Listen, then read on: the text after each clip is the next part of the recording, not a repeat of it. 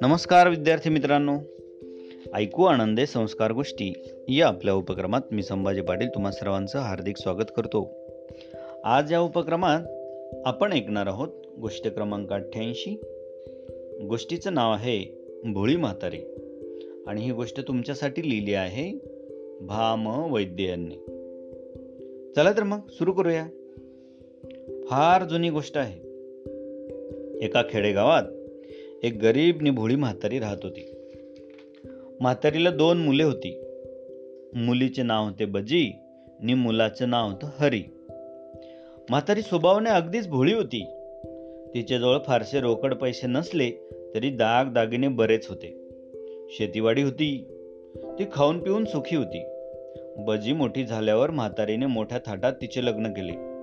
बजीवर म्हातारीचे फार प्रेम होते. पुढे काही वर्षांनी दुर्दैवाने बजी आजारी पडली आणि त्या आजारातच तिचा शेवट झाला. म्हातारीला खूप वाईट वाटले. ती खूप खूप रडली पण उपयोग काय? हरीने तिची समजूत घातली. तो म्हणाला आई बजी गेली ती पुन्हा येईल का? झाल्या गोष्टीला काही इलाज नाही. यावर म्हातारी गप्प बसली. बरेच दिवस झाले या गोष्टीला. म्हातारीने बजीचे कपडे आणि दाग दागिने नीट जपून ठेवले होते. तिची आठवण म्हणून. एके दिवशी तिच्याकडे एक अनोळखी माणूस आला. तो अगदी दमलेला दिसत होता. त्याचा केविलवाना चेहरा पाहून म्हातारीला त्याची दया आली. ती त्याला म्हणाली कुठून आलास बाबा एवढा दमून? तो माणूस म्हणाला कुठून काय विचारता आजीबाई? मी म्हसनातून आलो आहे. म्हातारीला ते खरेच वाटले.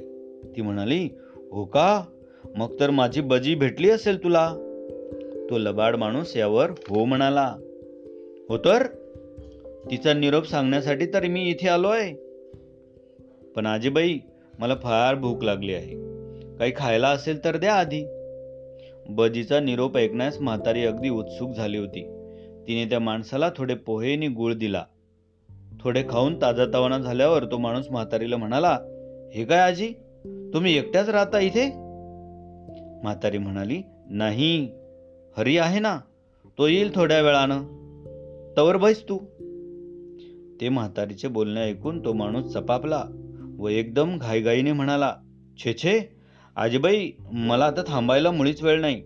तुमच्या बजीनं तिचं नवं लुगडं आणि काही दागिने मागितले आहेत. द्यायचे असेल तर द्या माझ्याजवळ. मी आता तिकडेच जात आहे. पण लवकर दिलेत तर. नाहीतर मला जाता येणार नाही तिच्याकडे. बिचारी भोळी म्हातारी. तिला हे सगळं खरंच वाटलं.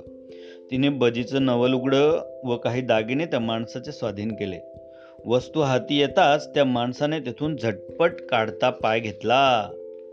थोड्या वेळाने हरी घरी आला. म्हातारीने सगळी हकीकत सांगितली. तो म्हणाला आई फसलीस तू. मेलेले माणूस कधी कुणास भेटते का? लागलीच हरी घोड्यावर बसला आणि त्या लबाडाचा शोध करू लागला. जाता जाता रस्त्यात एक मोठा उसाचा मळा लागला. तेथे चोर लपला असेल असे वाटून हरी घोड्यावरून उतरला व घोडा झाडाला बांधून तो मळ्यात शोधू लागला. चोर त्या मळ्यातच होता. त्याने हरीचा डोळा चुकवून घोड्याचा दोर सोडला. त्या घोड्यावर स्वार झाला आणि घोड्यासह पसार झाला.